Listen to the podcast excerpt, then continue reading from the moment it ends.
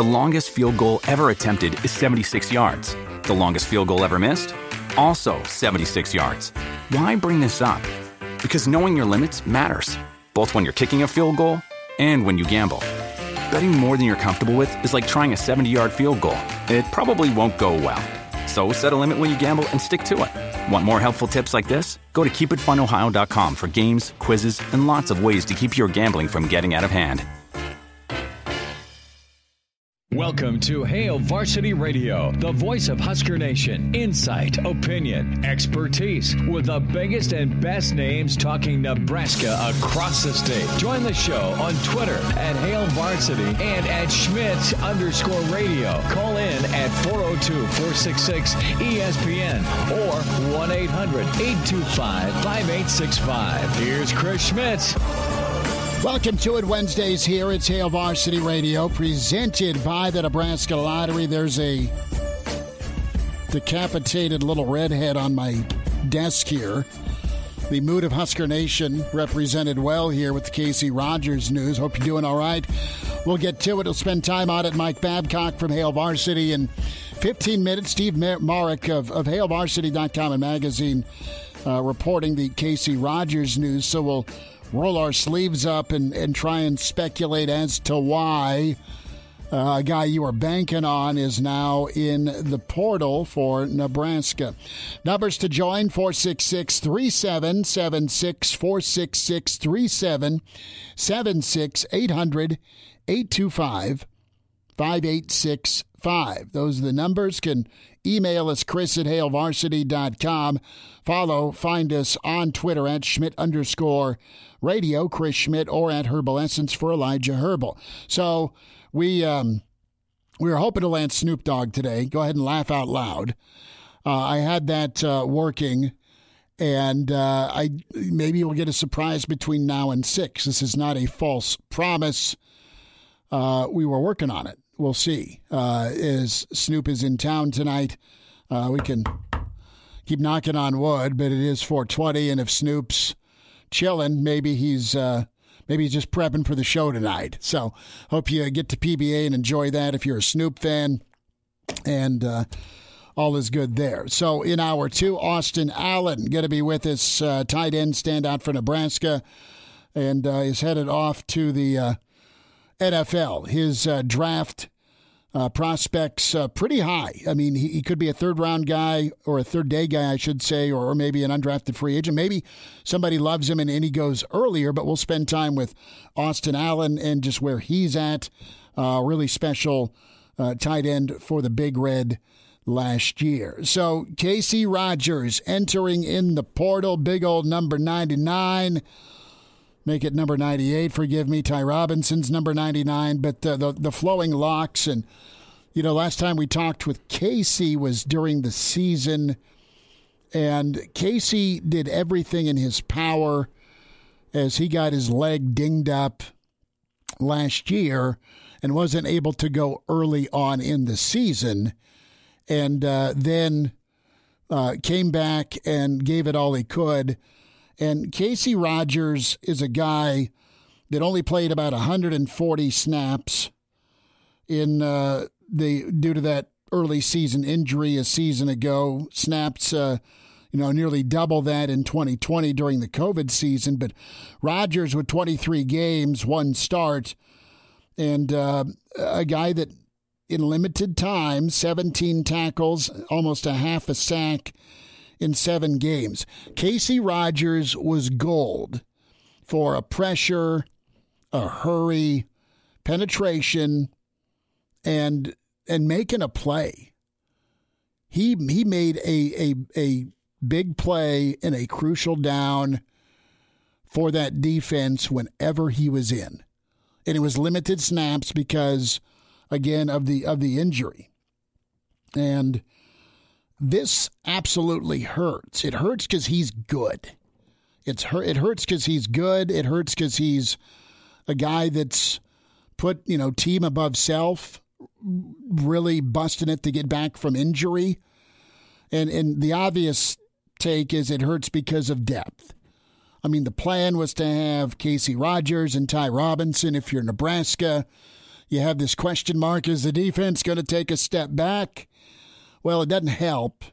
It's not that, that, that Ty Robinson and Garrett Nelson and uh, Caleb Tannor can't elevate their game, but, but if you have to go more of an even man front, what do you got in the middle?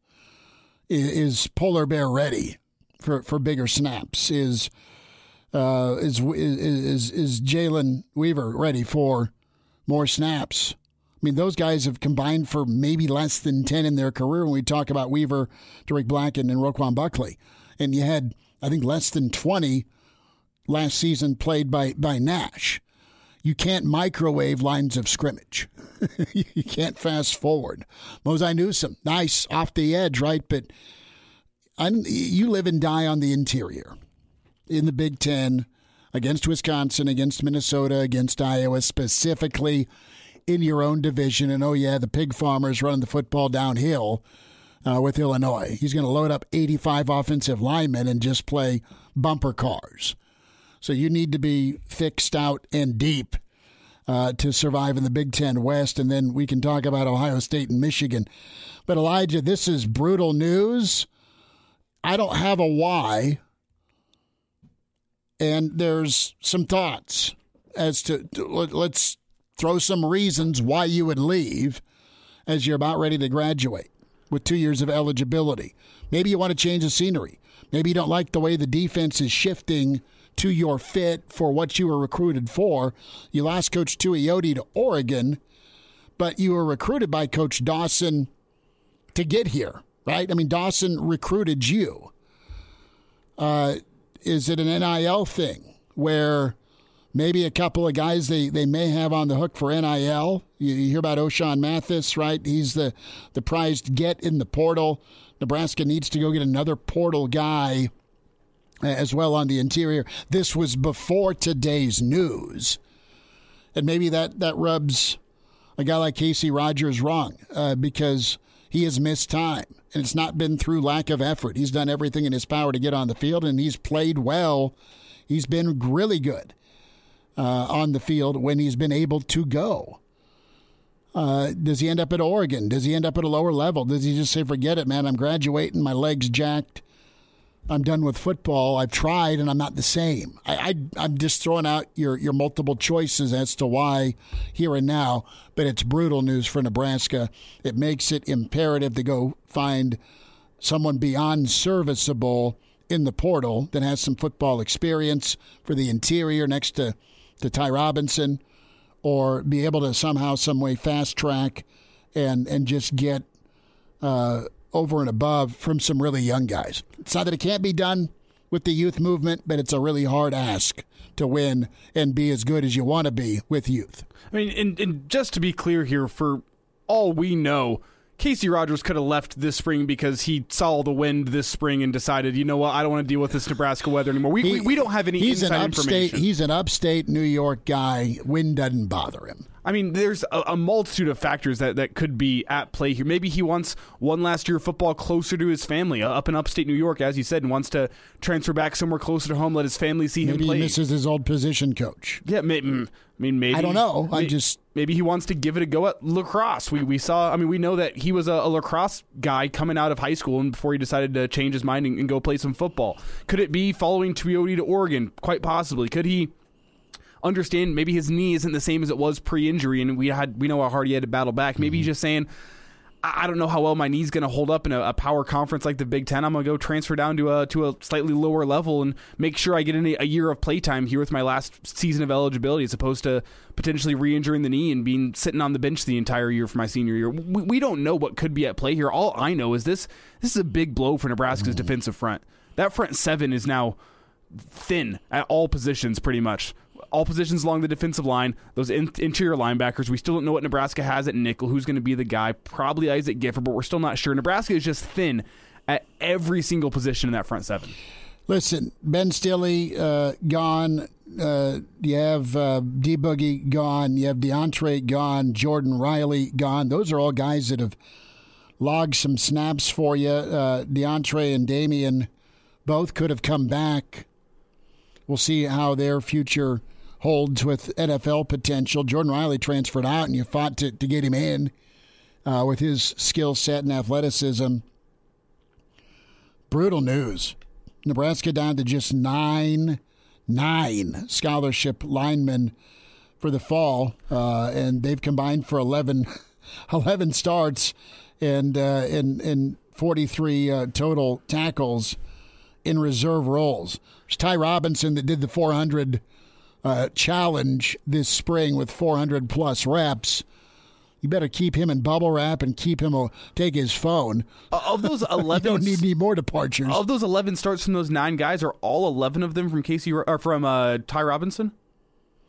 Uh, Robinson's excluded from. Okay, Robinson's excluded. Okay, well, that. excuse me. Nine scholarship linemen.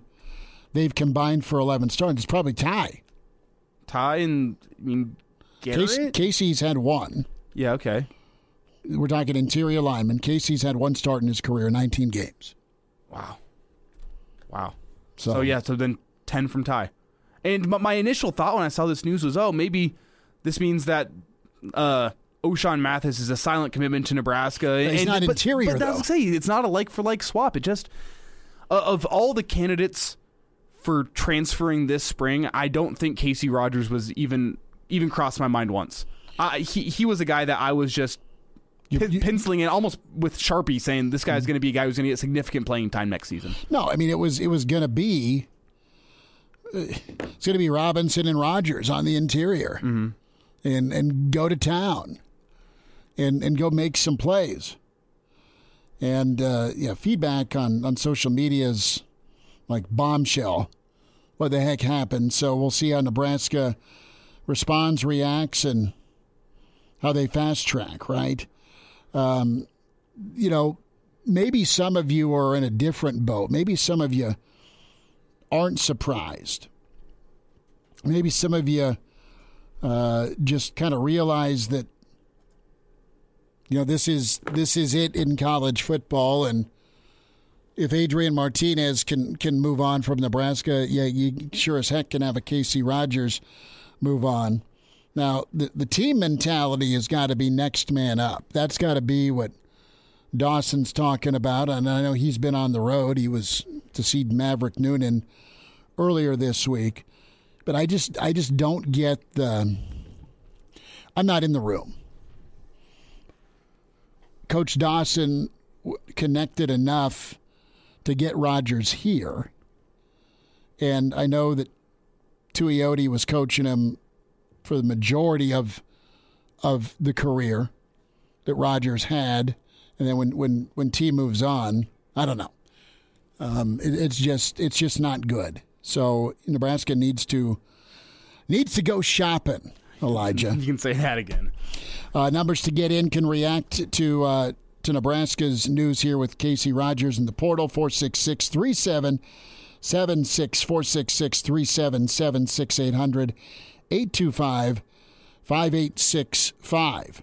Now, when we talk about Nebraska's defensive line going from a 3 4 to, to more of an even front, I'm, I'm okay with that. And you look at, you know, who are your candidates once Daniels moved on? It's, it's Nash. And you've also seen Robinson play in the middle as well. That's a tough ask in the Big Ten. And then you get to depth and, and stats and just starts. And you uh, you got to be old and stay old, right? And, uh, you know, you go back to, to February 28th, uh, Coach Dawson talking uh, about his, you know, about Rogers. He wasn't practicing during the spring, but was still there learning and listening. And this is a quote from Steve Marik's story on hailvarsity.com. The good thing about Casey is he's super outgoing uh, with his personality. It's easy for him to interact with guys, it's easy for him to stay engaged. The trick for him, don't get bored.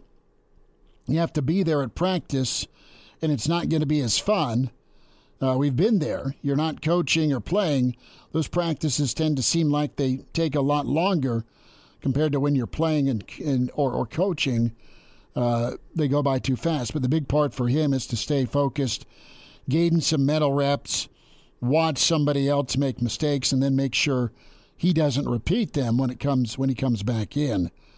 So, uh, what this means for Nebraska, an expected starter on the D line next to Robinson gone. Now, we we don't have a destination.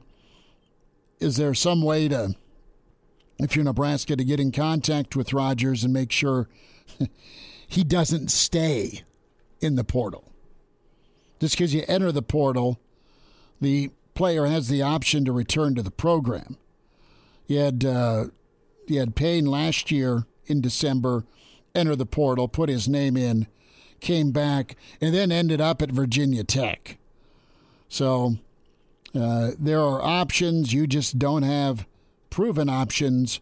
Colton Feist, can't leave him out. He's been mentioned as a guy that's had a pretty good spring. Mm-hmm. So you have a body, but you don't have. I mean, it's not you don't, though. You don't have waves of guys you can just throw in. Mm-hmm. You don't. So it's pretty tough for the Big Red at the moment. We'll uh, dive into some baseball thoughts with Mike Babcock. We'll get his reaction to Casey Rogers in the portal, and uh, we'll spend some time talking golf with uh, Shuey, Mike Schuhart on deck. And uh, yes, Austin Allen with us. Uh, NFL draft is one week from tomorrow. And uh, who's the first Husker to hear their name? There's a lot of candidates. Day two or day three guys. What's the feedback been like for Austin Allen with different interviews? And he's been busy with a number of NFL teams. He's working out, and uh, he is all excited about his uh, his next chapter, uh, trying to be a Sunday guy. Good to be with you on a Wednesday. It's Hail Varsity Radio. Chris Schmidt, Elijah Herbal. You can email the show, chris at hailvarsity.com. Give us a follow at Schmidt underscore radio at Herbal Essence. Mike Babcock on the way. Hello, listener. Hey, it's Chris Schmidt with Hail Varsity Radio, and I wanted to let you know about a special deal just for listeners of the Hail Varsity Radio Show podcast. We're offering $10 off the annual subscription price of $29.99. That means that you, for less than $20, can get everything we do 10 issues of our monthly magazine, our annual football yearbook, and all the premium content we produce at HailVarsity.com. Just go to HailVarsity.com backslash subscribe and enter in the promo code GBR for $10 off a full year of Hail Varsity. That's hailvarsity.com backslash subscribe, promo code GBR. And we're back. Fellas, think we could listen to the radio listen? On Hail Varsity Radio, presented by the Nebraska Lottery. Yes! That's awesome! Thanks for spending time. Hail Varsity Radio, presented by the Nebraska Lottery. Chris Schmidt, Elijah Herbal as uh, we welcome in historian, author, Hall of Famer with Hail Varsity, Mike Babcock with us at MD Babs on Twitter. Babbers, some crazy news with Casey Rogers in the portal and uh, your reaction to what came down here about an hour and a half ago. Geez, I, I was uh, I was shocked.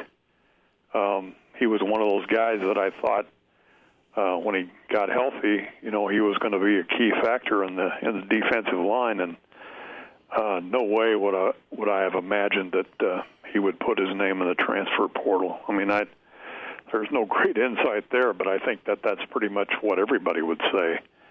Um, I just uh, I don't understand it, but that's the nature of the game that we you know that's the way things are now. Um, you have to deal with those kinds of things. But I'm sure that it's not the only school that's had a player go into the mm-hmm. transfer portal and it's been a shock, but uh, certainly is a shock uh, to me. Babbers, you're right on it. And I go back to something Kaz told us yesterday, and I don't know this to be true.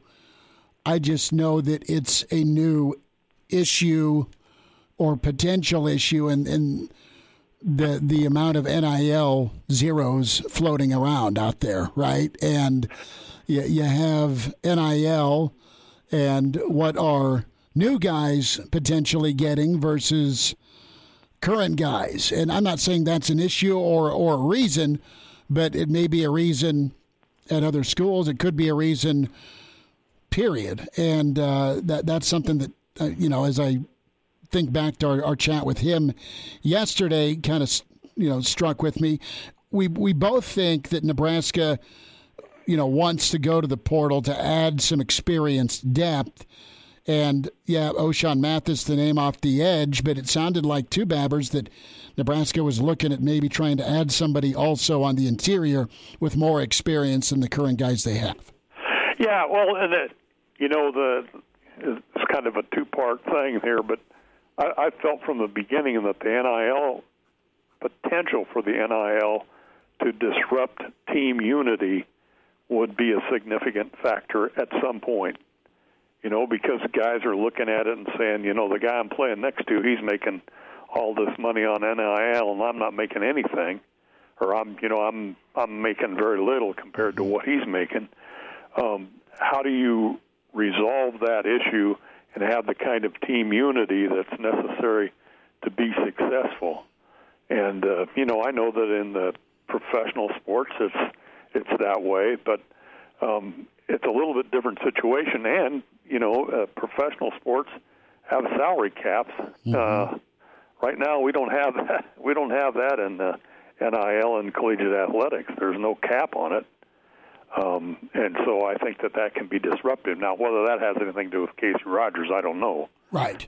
But but it's part of the change, part of the, you know, now you hear the coaches talking about free agency. You know, college coaches are talking about free agency. You know, guys that are free agents, and Nebraska's looking at some of those, as you pointed out. And and how does that reflect on, or how does that, how do those who are already on the team, how do they respond? Um, you know, it's it's, it's got to be a factor in recruiting. We've talked about that, but you know, how do you convince a guy like, okay, Richard Torres is coming here as a quarterback recruit?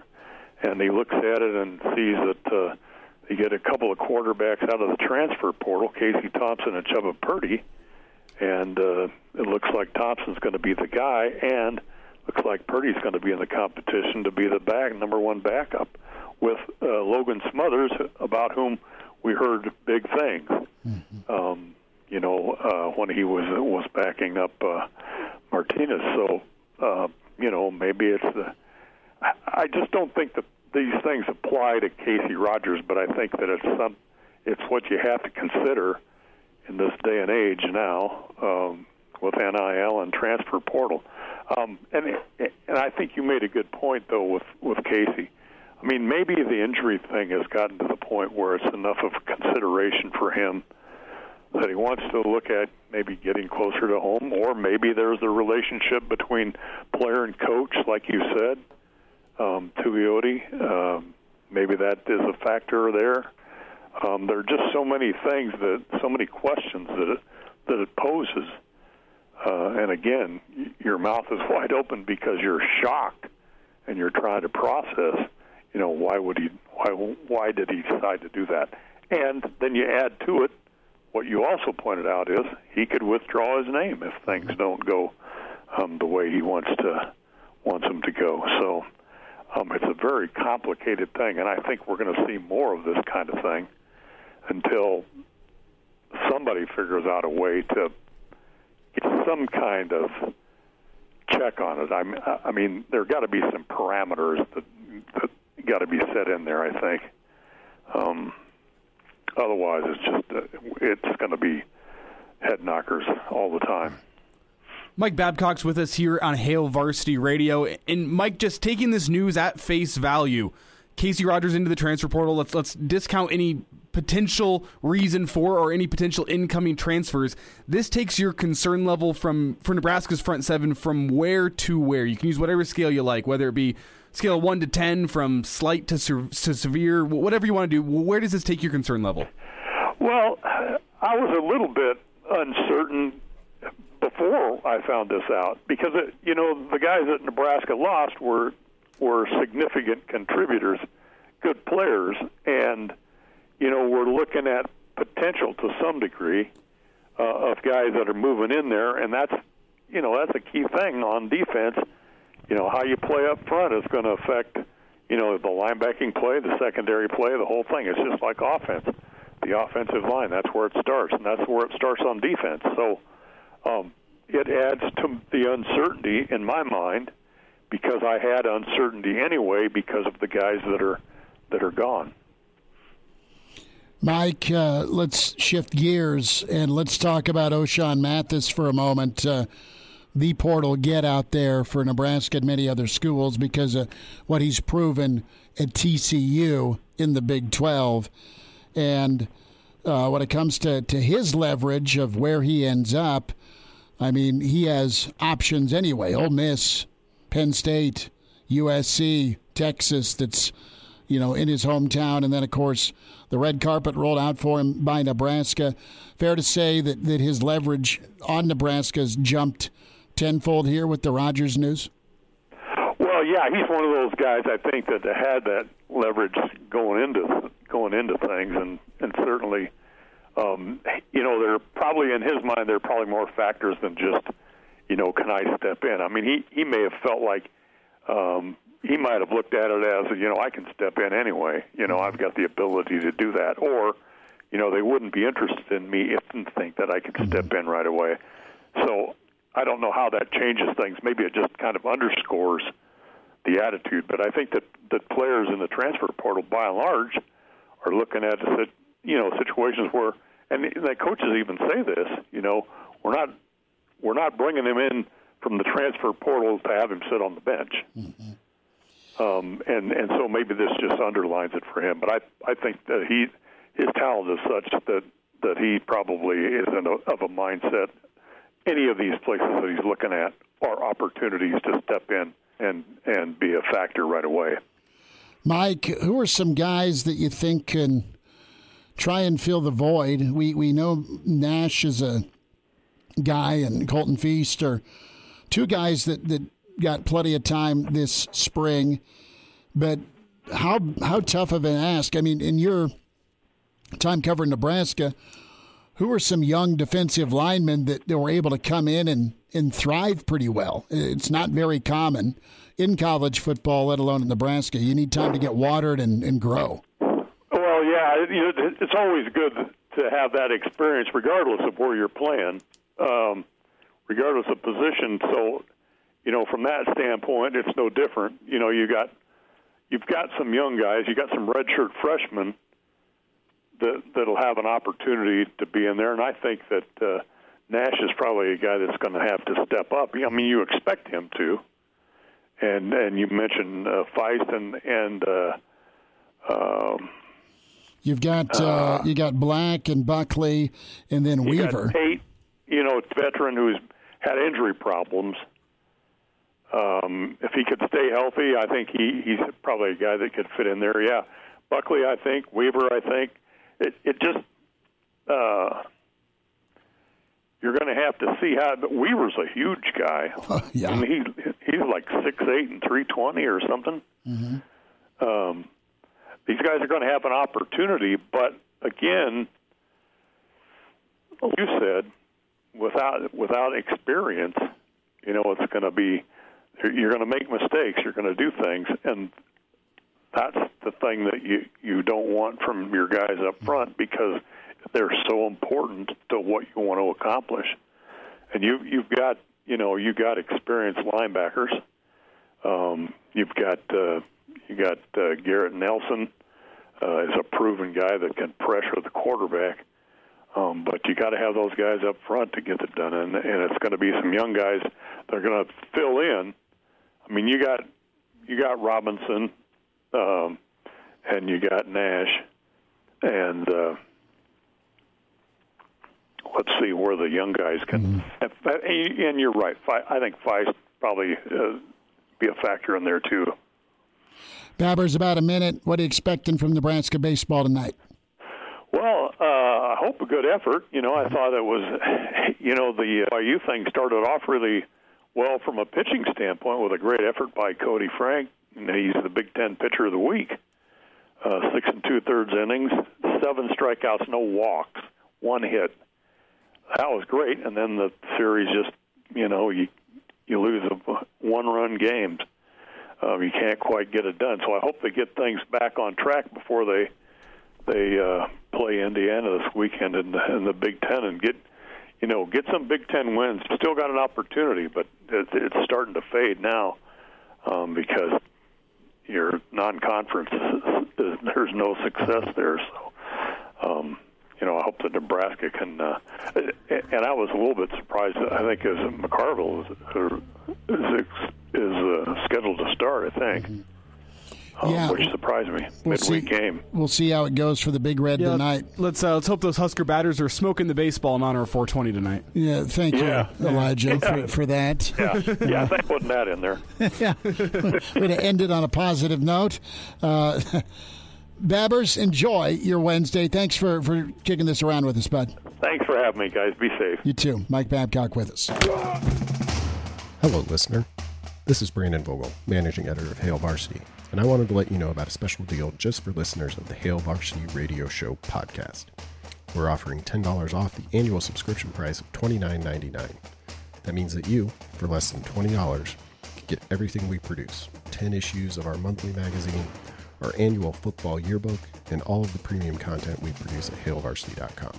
Just go to hailvarsity.com slash subscribe and enter the promo code GBR for $10 off a full year of Hail Varsity.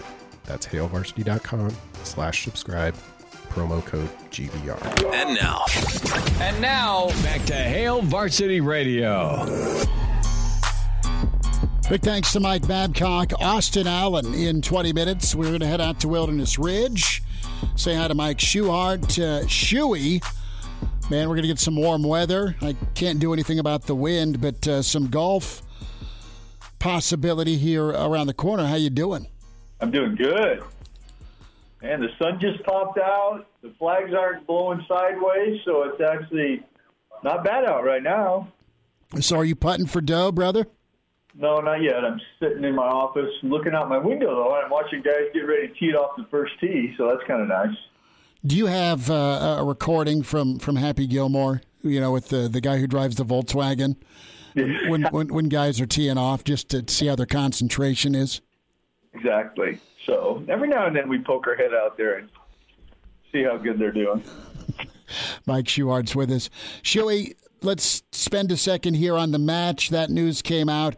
Do you like the format where we've just got, you know, some of the old guard of the NFL, Rodgers and Brady against some of the young pups, Mahomes and Josh Allen? Are you going to miss the PGA element uh, out in Vegas here in June?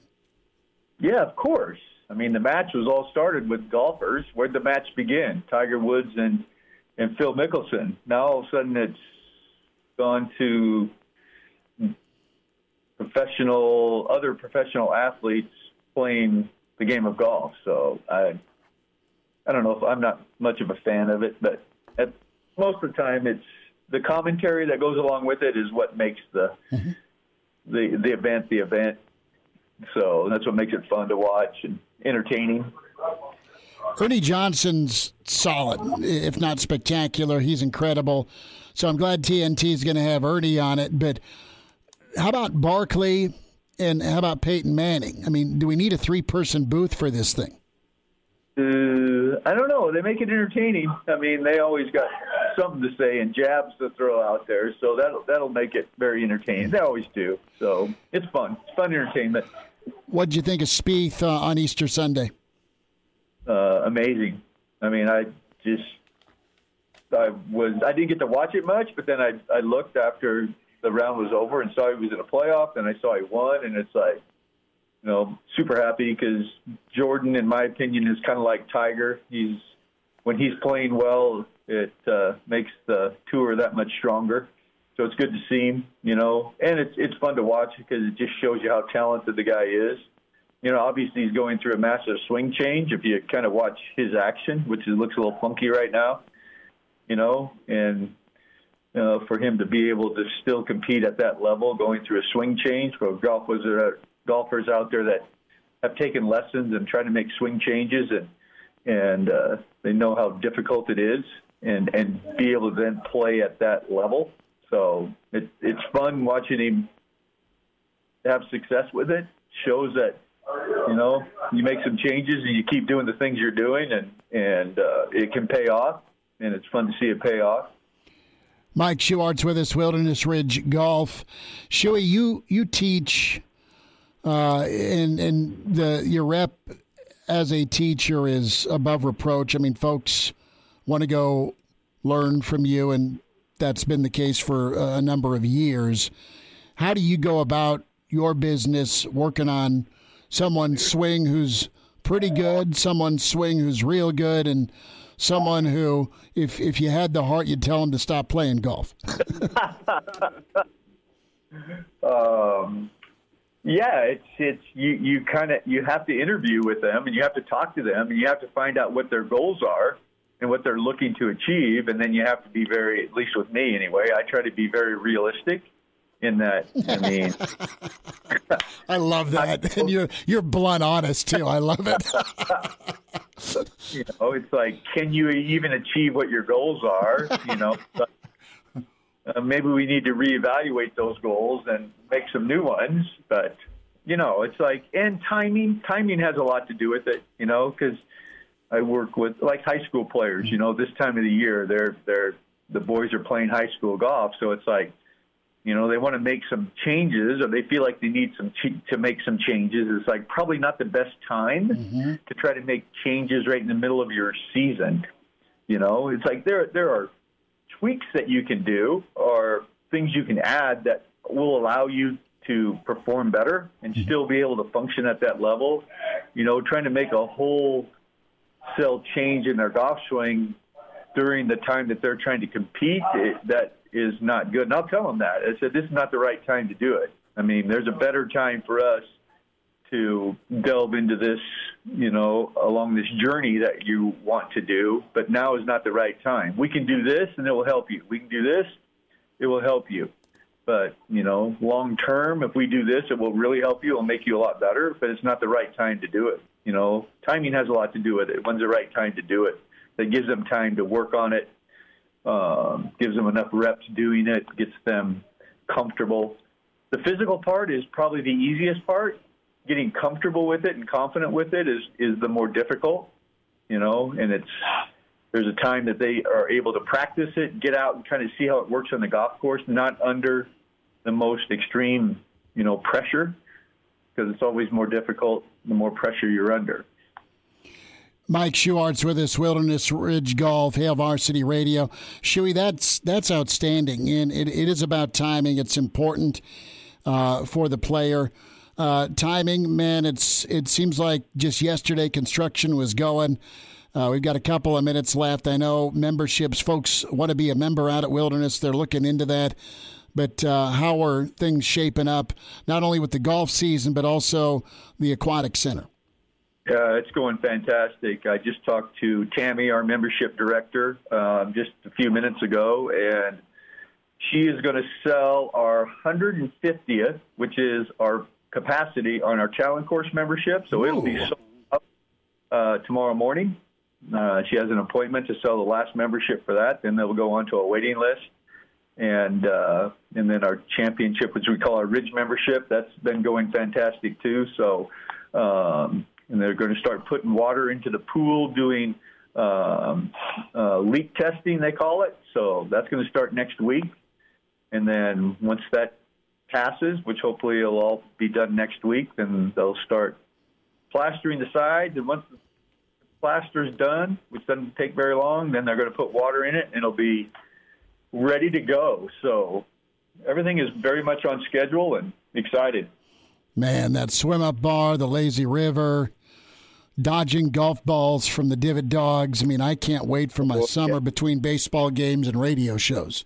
And wait till you get to go down on the, the triple loop slide, man. I can't wait to see you come shooting out of the end of that. Wait, Schmidt, you, you saying you're going to be dodging balls from the divot dog? You're going to be dodging balls from you. Are you kidding me? Well, right. But, right. Well, Shuey's going to cut the water, man. It's going to be like Caddyshack 2. And uh, I'm just going to be screaming in pain. Oh, sorry. A dry slide. I'm kidding. I'm kidding. Well, Shuey, uh, excited to see you, bud. We'll get out uh, your neck of the woods soon and – We'll uh, get caught up next uh, Wednesday as always. But thanks for giving us a few minutes and jumping on. And so happy how progress is going. And man, I love that talent course. I'm so excited for you guys to, to be hitting capacity. I know it's pretty fun, pretty exciting. So thanks for having me. Everybody stay safe. Will do, bud. Take care. Mike Schuart with us, Wilderness Ridge Golf. And uh, we'll wind down this first hour, 15 minutes away. Husker tight end off to the NFL, Austin Allen, with us to kick off our two Hail Varsity presented by the Nebraska Lottery. He's in his 30s, but sounds like he was born with a stogie in one hand and a brew in the other. Now, say my name. It's Schmitty on Hail Varsity Radio. I got the body of a taut, preteen Swedish boy. Back with you, final segment here this first hour, Hail Varsity Radio. Reminder for you to subscribe to the podcast, Hail Varsity Radio and you get six of them a week, and maybe you catch us live in Lincoln or Kearney, Hastings, Grand Island, or even Columbus, or just stream us wherever you are. But uh, sometimes you need to get caught up, and easy to do so with the podcast. Uh, Spotify, iTunes, Google Play. Give us a rating, subscribe. Good, bad, or ugly. We'll take the uh, the feedback, and thank you for listening your chance to uh, to subscribe to it. Spotify, iTunes, Google Play. Uh, get uh, locked in with Hail Varsity Radio. So, a reminder about buckling up. One of every three fatal crashes in Nebraska involves an alcohol impaired driver. Why take chances if you drink? Don't drive. A message from the Nebraska Department of Highway Safety Office. The news of the day Casey Rogers is in the portal. Does he stay in the portal? and the uh, the question why why head off to the portal and some of you may be at home going well why the hell not right you're you're coming off a 3 and 9 season why stick around if there's minimal help behind you or you're playing hurt and they want to bring in somebody at my position they do that anyway uh, in recruiting, but the portal allows it a here allows it to be here and now, where there's a potential for similar level of experience to go get somebody. And this is how things have gone to end the year for Nebraska on the defensive line. Ben Stille's graduated. Deontre Thomas uh, said, I'm good after graduation. Uh, D Boogie off to the NFL draft, or at least put his name there. Jordan Riley is in the portal. Now you have Casey Rogers, and Ty Robinson's the last man standing right now. And then you got a slew of young guys who could be really good, may be really good. The question is, how soon can they be good?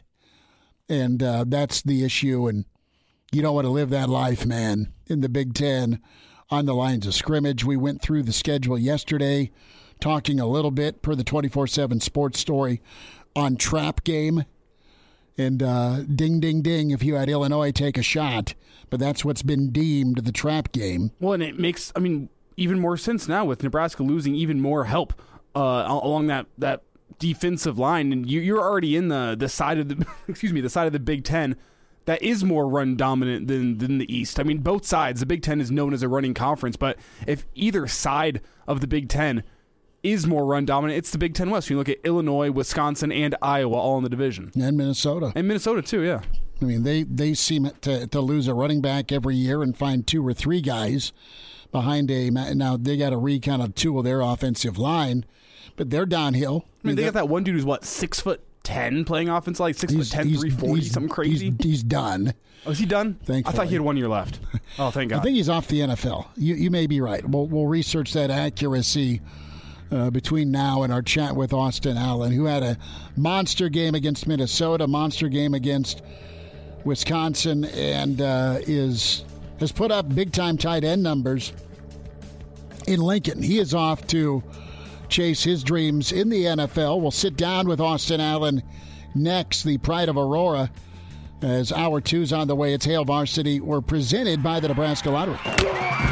Pardon the interruption, but I'd like to save you some money. Hey, it's Chris Schmidt with Hail Varsity, and I wanted to offer listeners of this podcast $10 off the price of an annual subscription. That means that you, for less than $20, can get everything we produce 10 issues of our monthly magazine, our annual football yearbook, and all the premium content we produce at HailVarsity.com. Just go to HailVarsity.com backslash subscribe and enter in the promo code GBR for $10 off a full year of Hail Varsity. That's HailVarsity.com backslash subscribe, promo code GBR. Welcome to Hail Varsity Radio, the voice of Husker Nation. Insight, opinion, expertise, with the biggest and best names talking Nebraska across the state. Join the show on Twitter at Hail Varsity and at Schmidt underscore radio. Call in at 402 466 ESPN or 1 800 825 5865. Here's Chris Schmidt. Back into it, it's Hail Varsity Radio, presented by the Nebraska Lottery. A week from tomorrow, the NFL Draft begins. You'll hear it on many of the Hail Varsity Network stations. We welcome in all Big Ten performer, the tight end, Austin Allen out of Aurora. Austin, what's going on, man? How are you? It's going good. Thanks for having me on. It's uh, it's a crazy time. It's a it's it's cool to be a part of it all. Um, it's hard to explain, but it's it's it's cool to be a, a part of this this process, and Nebraska's putting me in a good position to to be a part of it. So I'm grateful for it, and um, it's it's a unique time. So take me back uh, to uh, when you started playing ball and uh, your basketball skills, and of course that translating to the football field, making that decision to to to to stick with football and go the football route versus basketball. I want to go back in time a little bit, and a lot of kids have to or decide to specialize. You were a multi-sport guy. Was that uh, an easy call for you when it came to athletics? Yeah, it was actually a um, a weird time. My beginning of my junior year, I always thought I was going to play football or basketball in college because I was really tall, and I. Uh, I was actually about to walk off the field, and one of my teammates at the time said, "Hey, like I'll, I'll play basketball if you play football." And I was like, "Okay." Um, little did, little I realized at the time that a lot of schools look for multi-sport athletes, and little did I realize, or the more I realize now, the more stuff that translates because I I did two sports like on the football field. Like I use, always use the analogy that in basketball, you always got to make a big body play on the post and and and box a guy out, make a play on the ball. Whereas similar into football, where you if you're running a little hitch route, sometimes you gotta you gotta make a big body play on the middle linebacker, just box him out and go up and go get the ball. Um, so I'm glad I did both. I'm glad uh, my teammate talked me into to staying out there, and I'm kind of regretting that I even had that thought in my mind of almost walking off the field. Now, a, a, few years ago, when the Husker basketball team needed guys in the Big Ten tournament, did, did they come talk to you, or was that just Brant Banks and, and Noah Vedral? I mean, you, you being a, a, basketball guy to start out with, did you at least throw your name in the hat? Yeah, yeah they actually reached out to me both years.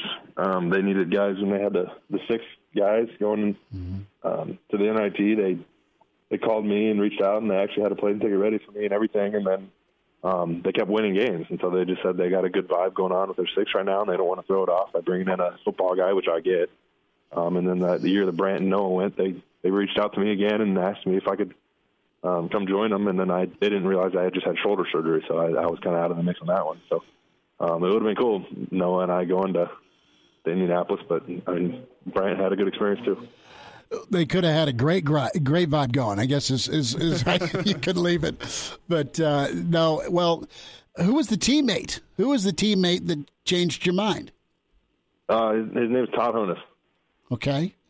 Yep, he he actually came to Nebraska for a little bit as a as a walk on and um, was part of the team for a couple of years down here before moving on, and mm-hmm. um, he was uh, he was a pretty good basketball player for us, but um, it was uh, it was one of those things. It's not that I didn't love football. It's just I was already hearing from a lot of schools in basketball, and I always thought that that should be the route I should take. And then it just worked out that I had a pretty good junior year in football, and then it, the offers started rolling in for football. Well, recruiting wise, I think you were a top 40 tight end in the country uh, when, when it came to the, the, ratings, and you came to Nebraska. Austin Allen with us. So, what, what does your, your day to day look like as you as you prep for, for next weekend? Yeah, it's right now. It's uh, in the morning. I work, do my workouts. Um, the university's still pretty good about letting me come in, use the facilities, use the weight room. Um, so I, I get my workouts in, get home, and make myself a meal and throw something in the crock pot for the dinner because crock pot meals are the easiest. Um, and I uh, in the afternoon is usually when I got blocked off for interviews and mm-hmm. and uh, and meetings with agents and scouts and teams and and and whatnot. And then that night is kind of the time I got to myself. And sometimes we'll have more interview or more meetings with with agents and whatnot, going over some special team stuff or stuff that I expect to see and um, at the next level, and then repeat the process every day. So, what is the go-to in the crock pot? I like. Uh, I'm a big roast potatoes and carrots guy. I'll, okay. I'll throw in a roast. Uh, a couple hours later, throw in the potatoes and carrots, and then uh, four hours, five hours later, don't have to eat. So, what's the feedback been like? Uh, what was what were what were some things you were you were proud and pleased with uh, when it comes to, to Indy, and and how did that open more doors for you with with these different requests and interviews you're getting from from different teams? Yeah, I'm I'm happy with the numbers that I put up in Indianapolis. Uh, I wish the 40 would have been a little bit faster, but it is what it is. Um, the other numbers were great. Uh, I interviewed with pretty much all the teams at, Indy um, informally. Um, is what they call it. There's formal and informal, but all the all the teams pretty much for informal interviews. And Coach Beck has created, or he's he's taught me so much in my four years with him here that um, has allowed me to become a smart football player. Um, and whether that be on the whiteboard or on the on the field. And that's what teams have noticed when they've been interviewing with me is how how smart and how quick I can pick up schemes and and stuff on the field. Um, I think that's something that kind of makes guys eyes pop a little bit when they when they start interviewing with me, which is a good thing, and it's a, um, good for these guys, these tight end coaches that you're meeting with, to go back to their superiors, so to say, and say this guy's a smart football player, he's got the size, blah blah blah, so forth, so on and so forth. So um, it's all out of my hands now, and it's up to whoever's going to give me a call. Now, with the, the different styles of, of tight ends that there are currently in, in the NFL, are there any teams that you think you, would fit their scheme well? Any places where you like what their offense looks like and you'd like to see yourself in that system? Uh, there's not necessarily a favorite. I mean, I I feel like I I feel like I'm a tight end that can get it done in the block game and in the pass game. So um, whether that be a, a team like Tennessee that's predominantly mid zone, outside zone run game, or a team like Kansas City. You know, I can throw it a lot. I, I feel like I can do both, and um, I, I I don't have a preference where I go. I whoever's going to sign me and sign the check, I, I don't care. um, football's football at the end of the day, and I love playing football. So whoever wants to take a chance on me, um, I'm looking to to prove them right. Austin Allen, few minutes with us, Hail Varsity Radio, NFL Draft around the corner as you look at, at some of the things that, that you do well, you, you, get separation, you have a, a, wonderful catch radius, you go up in traffic, you also you're out running, and that's what has always kind of wowed me at uh, when just covering you at Nebraska was how you would get open in some big time moments and, and make a lot of catches. Sneaky agile. Well, just I mean, you, would shake the defender, and you get and some of the catches you you made along the sideline, man. I mean, the film isn't going to lie. Uh, on top of the motion and then the kickouts, you're blocking, so it's it's a good combination. Uh, you have what what did you love most about Coach Coach Beckton, and take me through your your, your growth kind of under him with with how he taught and and helped develop you. Yeah, Coach Beck's a, he's a he's a great coach just because his ability to connect with players. Um, doesn't matter the background, doesn't matter where you're from or who you played for in the past, or if you're transferred, if you're walk on, you're a scholarship. He's the same coach to you, no matter what. Um, that's our, what I respect about him, and I respect that he's had so many years of experience as a coach on all sorts of, all different angles of football, defense, offense, special teams, uh, line, tight end, receiver. Like it, it doesn't matter. He's coached it, um, and that's what gives him another advantage in the coaching game is being able to to, to coach us, coach us with his viewpoints from all the other positions he's coached um, which allow, allows him to be an even better coach. And and uh, my growth under him I, I, is the coaching style that I like, and I would hope to see at the next level. It's just, it's somebody who's going to be hard on me, that's going to chew me out, that's going to to give it to me straight right away. And then as you start to build trust with each other, and as you start to figure things out, it becomes more of a conversation like professionals. And that's what I respected most about Coach Beckton is he handled it, he handled everything like a profession, uh, like a professional, Hmm. and uh, it's. I can only say good things about him. I don't have anything bad to say about Coach Beck. He's just he's just a great coach, great guy, and um, heck of a, a football guru. Is there a moment, or was it just a build with that trust? Because you know the last few years at Nebraska, there's been a lot of transition. Kids have had to, you know, to get used to it, and there's been new faces in a lot of different meeting rooms.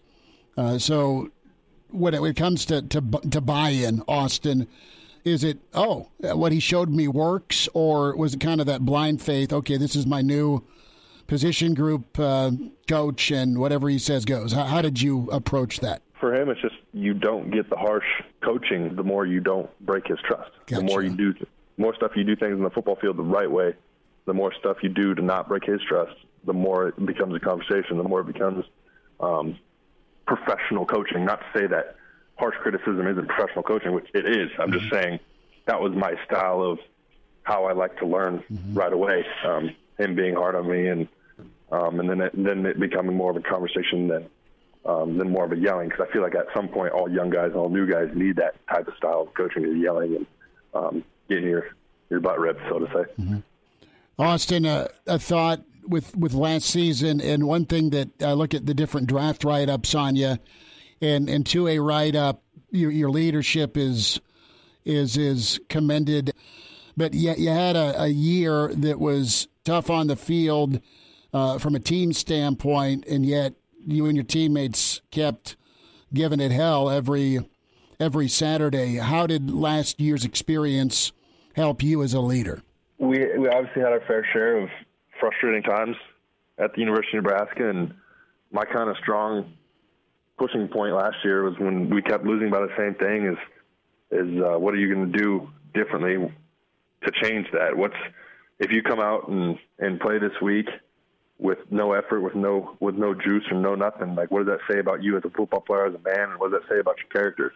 And I think that was what motivated a lot of guys is they don't want anybody to knock their character and knock who they are as a football player. So why not go out and give it your all and and why not compete at your best? Because God's given us a great gift and great ability to to play the game of football. Why not and go out and, glorify Him with everything? You know, and what does that say about your character if you don't do that? So um, that was kind of my my uh, talking points to the to the guys. Austin, a thought with uh, some of your other teammates, uh, plans to uh, to just be with family, or or some of you getting together for kind of a, a watch party, or, or how how are you going to treat next weekend? my uncle already offered up to for us to get together at his house, and I kind of prefaced it. I was like, guys, like there's a possibility I'm a I'm a day three, not even maybe not even a drafted guy, and and they said we don't care where you go, just it's just an excuse for our family to get together and spend some time together. And I said that's at the end of the day, that's what, what's most important to me. So I'm down to do that. So I'll probably go to my uncle's and uh, get the get the fam together and just hang out and play some yard games and until I got that call. What, what- what's your yard game of choice? We talking lawn darts here? We talking uh, we talking bags, cornhole? What, what- what's the one you're going to? You ever heard of uh, Polish horseshoes? Yes, I have. Yeah, that's that's that's my uh, my game of choice. so you have uh, exquisite touch when it comes to that top bar. that's right. yeah. So are you bringing the crock pot with you? wherever I go, I'm sure they'll give me all the type of food I want, all the different styles. I'm So, saying I'm saying to your uncle. So are you, are you I mean are you bringing something, or since it's your draft party, do you just show up and eat? I assume I'll just show up and eat. My uh, my mom's a pretty good cook, and all my aunts and my grandma they're they're great cooks. So I'm I'm gonna leave it all to them. Some guys go get a watch. Some dudes buy a pickup. Some throw it in the bank. Uh, when that professional contract is is signed, uh, wha- is there a is there a big purchase or uh, how are you going to go that route? Are you going to you going to buy some hunting gear? I mean, have you thought about spend spending what you're uh, you're going to get for a signing bonus? Yeah, I'm I plan on spending a lot, and I'm gonna plan on spending it on some growth stocks and some some index funds. Look So at you, investments, man. Yeah, and my uh, I had a roommate, Lane McCallum, that is now a financial advisor. He's he uh, he. I was a pretty bad spender my first couple years in college, just buying Xboxes and TVs and speakers that I don't need. And he's like, dude, why don't you just invest it?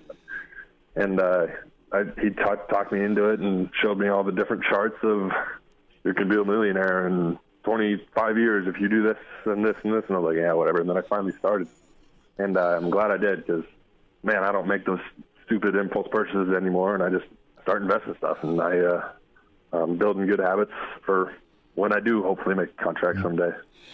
Did you sign up for the free T-shirt on campus, Austin, for the credit card? no, I did not. I did not. Good, because some of us did uh, a uh, hundred years ago. Austin Allen, Austin, uh, best of luck to you, man. And uh, just last thought on on Jeremiah Searles and and some of his guidance um, uh, with you, and, and how that how that has gone for you. Yeah, that, I I think I picked a great agency. Um, Jeremiah Searles being one of my agents, he he uh, when I was when it came down to picking an agent or an agency, I, I wanted somebody who's going to fight for me and, and know me as a football player. And I thought of nobody better than Jeremiah Searles, who's on the sideline every every game. He's there watching me at my every single play.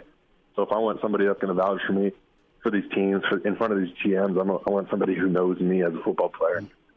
Nobody better than than Jeremiah Searles, who's played the game, who's um, who's who's been in my shoes, who's gonna be in my shoes a year from now. You know, like it's it's it's it was a good, easy choice for me. I mean, they got a great group of guys, and um, Zach Center that might ring a bell. Oh, um, yeah. Went yep.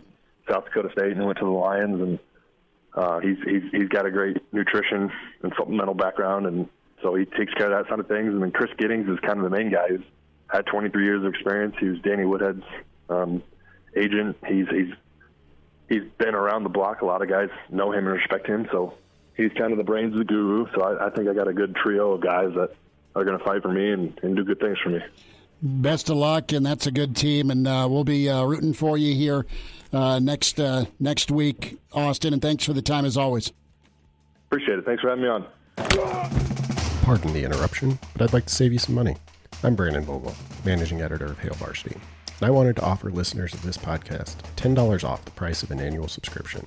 That means that you, for less than $20, can get everything we produce 10 issues of our monthly magazine, our annual football yearbook, and all premium content we produce at hailvarsity.com. Just go to hailvarsity.com slash subscribe and enter the promo code GBR for $10 off a full year of Hail Varsity. That's hailvarsity.com slash subscribe, promo code GBR. Chime in 402 466 ESPN or email the show, Chris at HailVarsity.com. Just try me. Try me. Back to Hail Varsity Radio.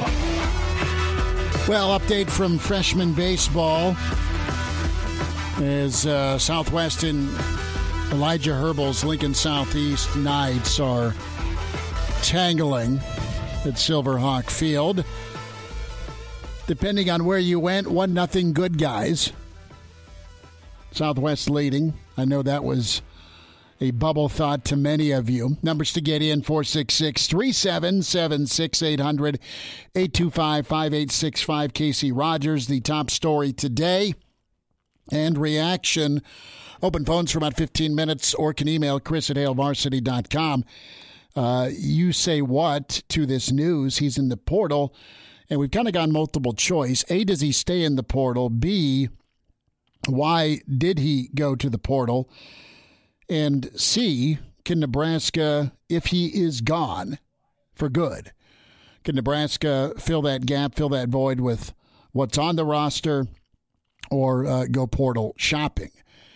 And you look at it. Garrett Nelson and Ochaun Mathis, one is here, one is really upped his game off the edge and there's been more of a intent by Nebraska to, to have Garrett be that guy with his hand in the dirt off the edge. I know we were talking on the interior about Casey Rogers. That's where we've seen him line up, but he is a, a defensive end, and, Nebraska from a front is is looking to do more even stuff, or they've been a team that's done more even stuff and in, in limited snaps and in 21 make it 19 career games. He started one. Casey Rogers has been an impact guy. He's been a really solid role guy when healthy to come in, give you a few tackles, make a TFL or two. and I'm not making him out to be Neil Smith or Jason Peter, not or, or Suh. I'm, I'm not saying that, but what we've seen of Casey Rogers has been good. It's been pleasant. It's been impactful for the Nebraska defensive front in a rugged and ruthless league on the line of scrimmage. You have Ty Robinson and and and who else? Uh, and and not only is this a big blow because there has been experience, there has been proof in his performance when he's been healthy to do so, but he's also a guy that uh, is is not afraid to talk, and and he's not talking out of turn. He's not a a loud, boisterous defensive lineman that's not backed up performance. He's played well enough on the football field to to have earned plenty of respect in that defensive line room. Yeah, I don't think anyone thinks he was going to be a, a, first team All Big Ten guy this season. That that, that would have been high expectations for him. Um, but he was going to be a crucial piece of this defense. And as we talked about a little bit back in hour one, the Big Ten is the run dominant league of college football, and the Big Ten West especially. And I, I know Nebraska's returning two great linebackers in Nick Henrich and Luke Reimer, but those guys I mean, last year they really had their work cut out for them based on what the defensive line was doing for them, eating up blocks, uh, keeping the line of scrimmage at the line of scrimmage, not letting the offense line push him back. It gave those linebackers room to operate. And while I still feel good about those guys, they're not going to have the, the same type of, of, dudes in front of them. Really, it's just Ty Robinson and then a lot of inexperienced guys now with the news that Casey Rogers has entered the transfer portal. Casey Rogers was going to be a, a, one of those guys that you could rely on. You could count on him that next season, yeah, he may not be outstanding. He may not make those those wow flash plays that you see some of the the Husker greats doing. Um, but he was going to be good enough that he was going to be able to eat up blocks. He was going to make some tackles, and, and the biggest part of his game was he was going to free up the other guys in the defense to do what they do best. And now you sit back and you look at that defense line, and you wonder who's going to be the guy that's going to step up and fill the shoes of Casey Rogers? Who's going to be that guy that's going to give you solid snaps, um, both in the running game and in the the pass game? Do you have one?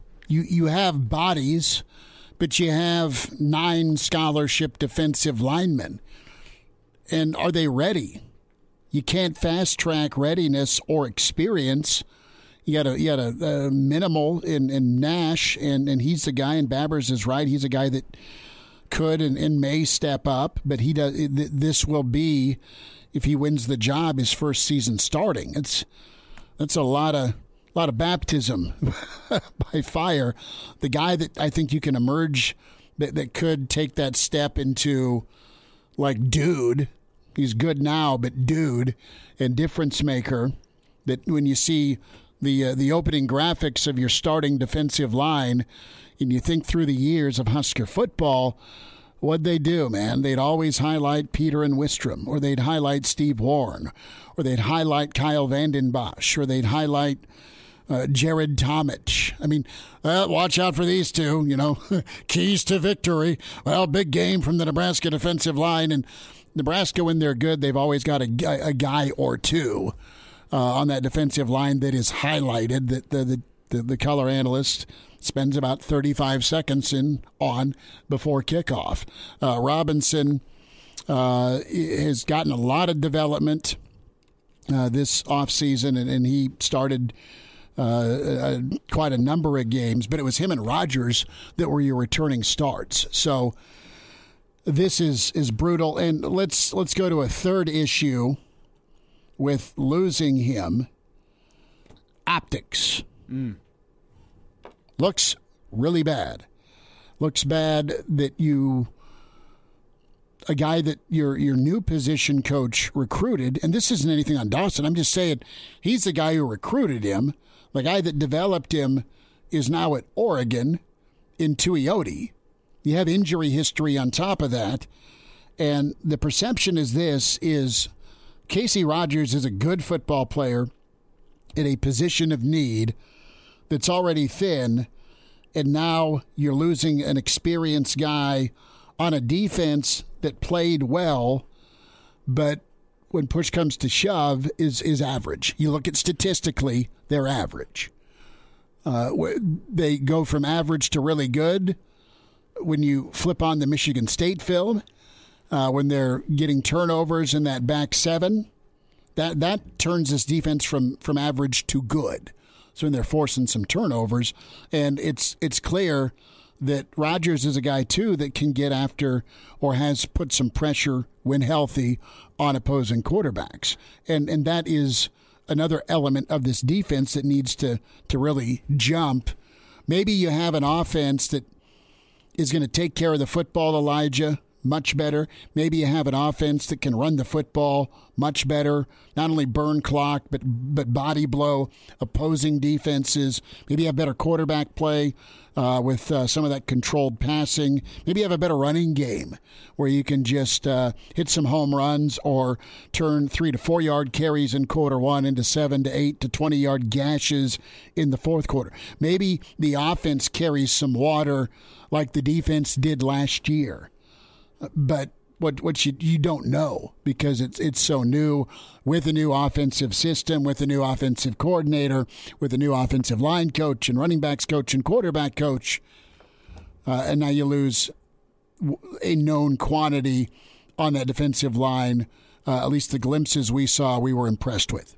Yeah, and where my mind goes is that if Nebraska doesn't get a, a like for like type of replacement for Casey Rogers. I mean, I, I, think there's some writing on the wall that Nebraska's got a, a good shot at Ochaun Mathis, but that's not a replacement guy for Casey Rogers. So I, I wonder is Nebraska, if there isn't any any replacement, are they going to have to change up some things schematically, defensively, to try to hide the fact that they really don't have a an experienced guy that can come in and replace Casey Rogers? Do they go more? I mean, you, can't flip your whole scheme and go from a three four to a four three. That that would work a little bit better with the personnel. You would think with two guys uh, in Nash Hutmacher and, and Jalen Weaver uh, that are potentially able to to step the, in. And, the body types guard. say that they're they're they're good to plug the run. Yeah, and then with, with Ty Robinson, I mean, do you have to change some things schematically? In order to, to hide this point, I mean, there's always the chance that Nebraska can get some, some transfers in, but right now, I, I don't see guys in that room that can step up and and and make this defense work the way it would have worked with Casey Rogers playing that defensive line. He, he had been in the system long enough to to be a comfort. Now, did you get as many snaps from him as you wanted? No. Mm. You had to to do a contingency at least this season, and uh, he really during the COVID season you know all bets are off. That was that was just a year where you lost developmental time clearly with spring going goodbye, but at least you got game time uh, for guys like Rogers and Robinson, uh, and and you didn't burn a year. So Nebraska has got their work cut out for them in the portal. Nebraska's got their work. They had it cut out for them anyway when it comes to development with age. Now the key is to not you know, who's next, right? May 1st looms because that's when you're going to have portal.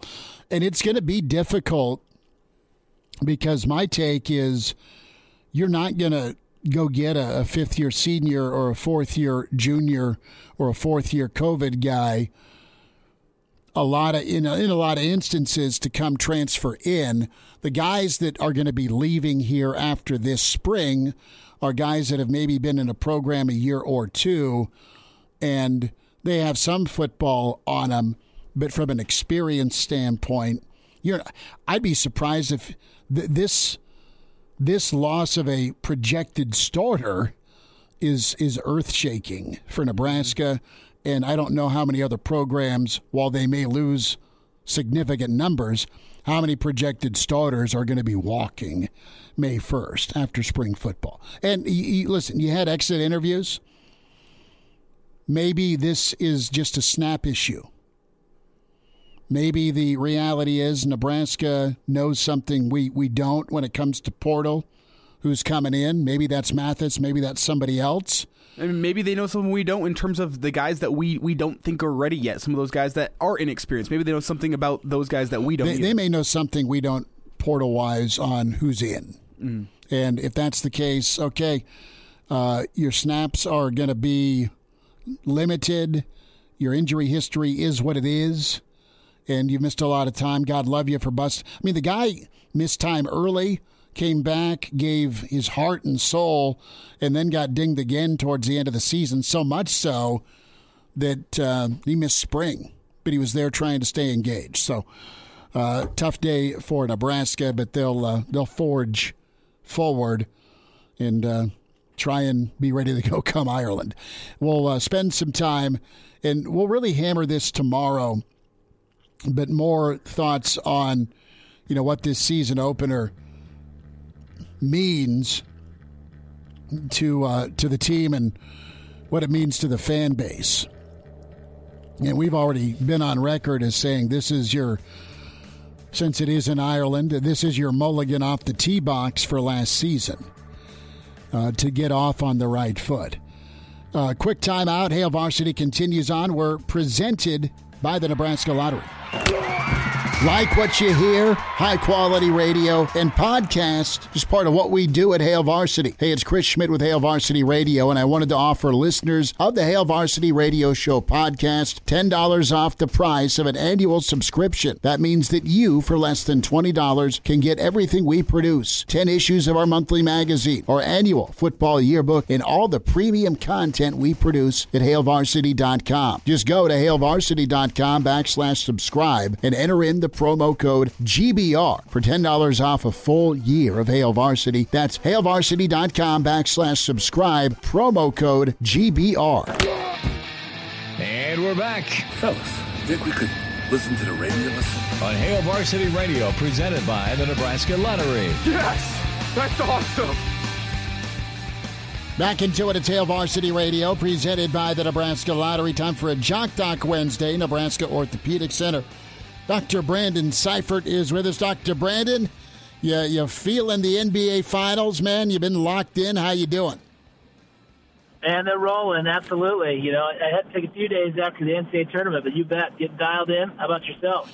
I'm good. Uh, Devin Booker is incredible to watch, even with the old fist bump to the little one last night. Now, they got nipped by the Pelicans, and momentum shifted with the Devin Booker's injury. We've got a right hamstring strain, that strain, that soft tissue, Dr. Brandon, and what can be done here aside from time and rest? Let's dive into the hamstring pull.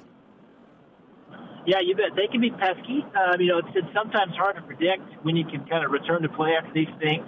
Um, could be as soon as three to four weeks. Uh, could be anywhere up to maybe six or eight weeks after um, you know, let's kind of dive in a little bit just in terms of the anatomy part. So thinking about the hamstring, obviously on the back of the thigh, um, there's uh, several different, you know, hamstring groups, if you will. And for us, the biggest thing trying to figure out is, you know, where exactly along the hamstring is the tear at. That really kind of determines kind of your prognosis and ultimately your treatment. The vast majority of these tears occur kind of right in the middle of the muscle, uh, so kind of right in the middle of the thigh and the back. Could be more kind of in the muscle belly part and those almost always are non-operative. Um, and again, where the com- most most commonly that's where they occur. Where they become more worrisome is if you travel further up the thigh, and where they basically attach onto the pelvis in an area called the ischial tuberosity. It's where those uh, kind of three, four main tendons really, really attach. If you start to have tearing up there, one of those big tendons actually pulls off the bone, that puts you more in that surgical category and obviously a much longer, more difficult kind of recovery pathway from that perspective. Dr. Brandon Seifert's with us, Lincoln Orthopedic Center at Jock Doc Wednesday, Nebraska Orthopedic Center. And you, you, mentioned that difference between a strain, a pull, and then a, a tear.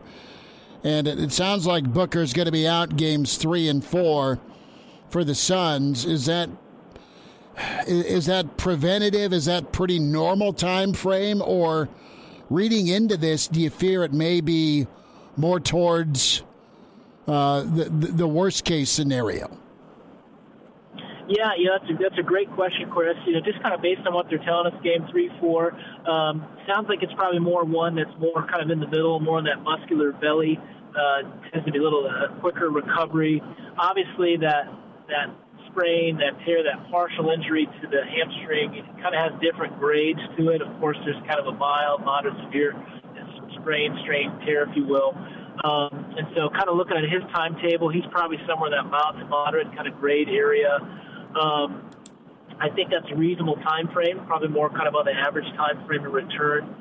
you know, the the big issue with these in terms of you know what's kind of that magic number when you can let these people go back and compete. Obviously, the first thing is you get you have have full range of motion back the knee and the hip. Second thing you want to have happen is that confidence piece. You know, feeling confident you can cut, and then obviously that kind of game level playing where you feel like you can be you know, effective on the floor, you know, more effective than say somebody coming off the bench. Obviously, decision they'll have to make from a kind of number perspective, the number we kind of look for is we want that hamstring strength to be back to about 80 or 90 percent of its original strength, or at least what the hamstring is on the other side. That's kind of a good gauge of where you're at in your recovery process. Dr. Brandon, it is uh, a fickle muscle where you think you're good or you rush back, you can re injure. And hamstring's got to be up there with probably top two or three lingering concerns because you can do everything right and it can go south on you again quick, can it? Yeah, absolutely, Chris. It, you know, it's kind of the the dreaded retweak kind of muscle, kind of like a calf strain. Uh, pretty easy to kind of retweak this in those kind of early days of recovering, um, and then obviously that can set you back. You know, variety of time frames. Usually it's just kind of a little short term, then you get back, but you kind of keep having these retweak events and unfortunately, he'll probably struggle with that a little bit during the playoffs. You know, obviously depending on how deep they go. Until you kind of get that nice long rest period for this, that retweak uh, possibility is definitely a, a big thing to worry about. You know, eventually these do heal well, uh, but you always are at a little bit of an increased risk of kind of having a re-injury in this area. You know, the tissue that basically heals back in that area. The majority of it's really good tissue, but some of it's still some scar tissue and so it just makes you more prone to kind of have a retweak in the area in the future. And again, that can be you know a variety of different types of severity of, of grades. Dr. Brandon Seifert's with us, Nebraska Orthopedic Center at Jock Doc Wednesday. Uh, we are talking about Devin Booker, his hamstring. What type of treatment typically does the hamstring respond best to? Is it heat? Is it ice? Is it ibuprofen. I know all are probably used, but in your um, in your experience, what what what what is the uh, the go to? Is there a, is there a magic method, so to say? Yeah, you know, when you look at these things, kind of early treatment back in the day, it was all about, you know, kind of rest, get on some crutches, take it easy, let's not really do much activities on this. Obviously, things have you know, shifted significantly since that time frame. Now it's kind of aggressive therapy early on. At least from a range of motion perspective, we really want to work on hip range of motion, knee range of motion, um, getting into a rehab program, therapy program where they can put some stimulation, they can kind of stimulate those muscles to start firing just kind of on a light basis of gradually work up the intensity on that. That's really important. Try to retrain that muscle to get it going. Um, and then also the flexibility piece is really huge. You want to start working on flexibility right away. You know, from a modality perspective, you know, the ice, the heat, the massage, those kinds of things. Um, you know, early on, I think is kind of the big key. Want to be careful about putting a lot of heat on this early on, just because that'll draw more kind of swelling, more bleeding to the area better to put ice on it, kind of help cut down on some of the bleeding that occurs just obviously tearing that muscle. Uh, so ice kind of early on. Once you kind of get the majority of that swelling, bruising out of there, then you start to shift to more of kind of a heating program where put some heat on it before, kind of warm it up, do your rehab exercise, then you get it back onto an ice, kind of after you work it out to cut down on that inflammation. Uh, anti-inflammatories, I think definitely very reasonable.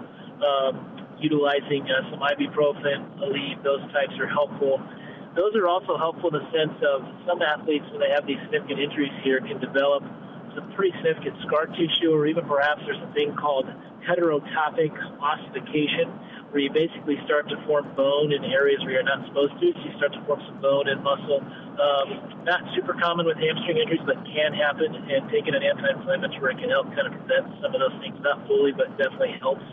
That's another good reason to utilize them, especially early on. Well, the Suns without Booker are eight and six. Uh, one of those losses in the second half last night, where Booker, man, in 25 minutes went off 31.7 threes, and uh, he has been in, incredible for Phoenix. As again, they are the one seed. They're trying to claim the title this year. He needs to be back. He needs to be healthy, and uh, we'll see if uh, that can can happen. And you know what, New Orleans, even without Zion, they are coming uh, full force at Phoenix. We'll see how the playoffs uh, shake out. Dr. Brandon Seifert with us, Nebraska Orthopedic Center. A Jock Doc Wednesday. Dr. Brandon, we'll uh, get caught up soon. Thanks for a few minutes today. Okay, thanks, buddy. You guys take care. Like what you hear? High quality radio and podcasts are just part of what we do at Hail Varsity. I'm Brandon Vogel, managing editor. I wanted to offer listeners of the Hail Varsity Radio Show podcast $10 off the price of an annual subscription. That means that you, for less than $20, can get everything we do 10 issues of our monthly magazine, our annual football yearbook, and all of the premium content we produce at hailvarsity.com. Just go to hailvarsity.com slash subscribe and enter the promo code GBR for $10 off a full year of Hail Varsity. That's hailvarsity.com slash subscribe, promo code GBR. Miss us? Come here, brother. Give me a hug. Bring it in for the real thing. We're on call for you. Catch the podcast at hailvarsity.com, the ESPN Lincoln app, or download them on iTunes. Saddle up, partner. Back to Hail Varsity Radio. Back with you one final time this hour. Get the podcast, subscribe to us, Hail Varsity Radio, Spotify, iTunes, Google Play. Subscribe uh, and give us a review. Love hearing your feedback. Appreciate you doing so. Incredible sit down with Austin Allen. Cheering hard for him, man, to have uh, a really good uh, NFL draft experience and uh, pretty big time to hear from him. Casey Rogers on our mind. Tomorrow on the show, we'll spend time with Brandon Vogel. Danny Burke will spend time with us. Uh, just got the RSVP from Coach Osborne. Oh, wow. So uh, T.O. will uh, join us as we'll look ahead. May around the corner. We talked May for portal purposes. We're talking May for baseball. Well, May is also when you'll get a chance to watch day by day. As uh, that release happens, the Nebraska football documentary. And uh, it is uh, going to be an incredible honor to spend time with uh, the best, Coach Osborne, with us tomorrow. And they've spent years getting footage for that day by day documentary. I'm really excited to see what they've put the, together. The uh, promo for it that aired at the spring game was incredible. We did an event with uh, the good folks uh, putting day by day together.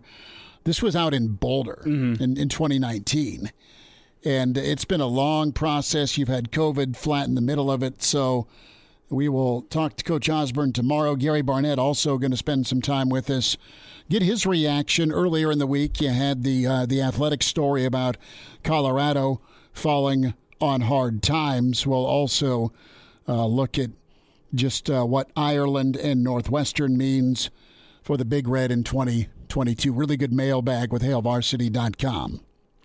So get the podcast and uh, check us out. Be sure to find the interviews. You want to just do that? It's all good. Mike Babcock, Mike Schuhard, and uh, Austin Allen, E ESPNLincoln.com. How you feel about your Nuggets? Oh, don't ask me about my nuggets. Are you? Oh, Not the right the now. better question is: Are, are you heading down to Snoop Dogg tonight? I'm not That's heading that's how we're gonna lead off tomorrow's interview with Coach Osborne. How was Snoop? Are you going to Snoop? No, dude, I got to go watch my kid play baseball. Oh, good point. Good point. And I'm not. I'm not going to Snoop. I didn't get my hands on any tickets, so I'm. I might be going to the bowling alley tonight. I guess we'll see. All right. No, no, no plans for tonight. As for You want to really get crazy? Go to the Snoop show and then head to the bowling alley and ask for forty-eight cheeseburgers.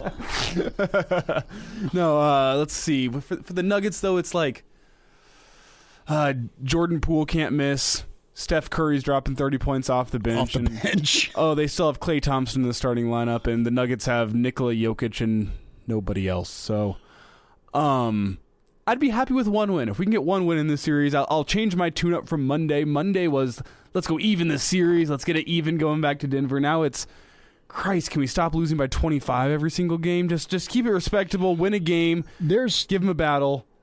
I tell you what, Golden State gets in modes. They get in rhythm. They can't miss. They are beautiful to watch, even if you're rooting against them for big time spurts. And Steph off the bench for him to to go off that that isn't fair. Yeah, now I mean, just I- I'll root for Golden State over the Suns. I've I'm, I'm not a Suns That, guy. that's your NBA Finals, man. Well, like I'm, I'm, I'm, I'm still rooting for my Nuggets to And I do like something Giannis miraculous too, but I just I don't know. I'll tell you what, this would be a different series if the Nuggets had uh, Jamal Murray and Michael Porter Jr. I'll just say Uh, that. big time. Talk to you tomorrow at four with Hail Varsity. Thanks. A Huda Media Production.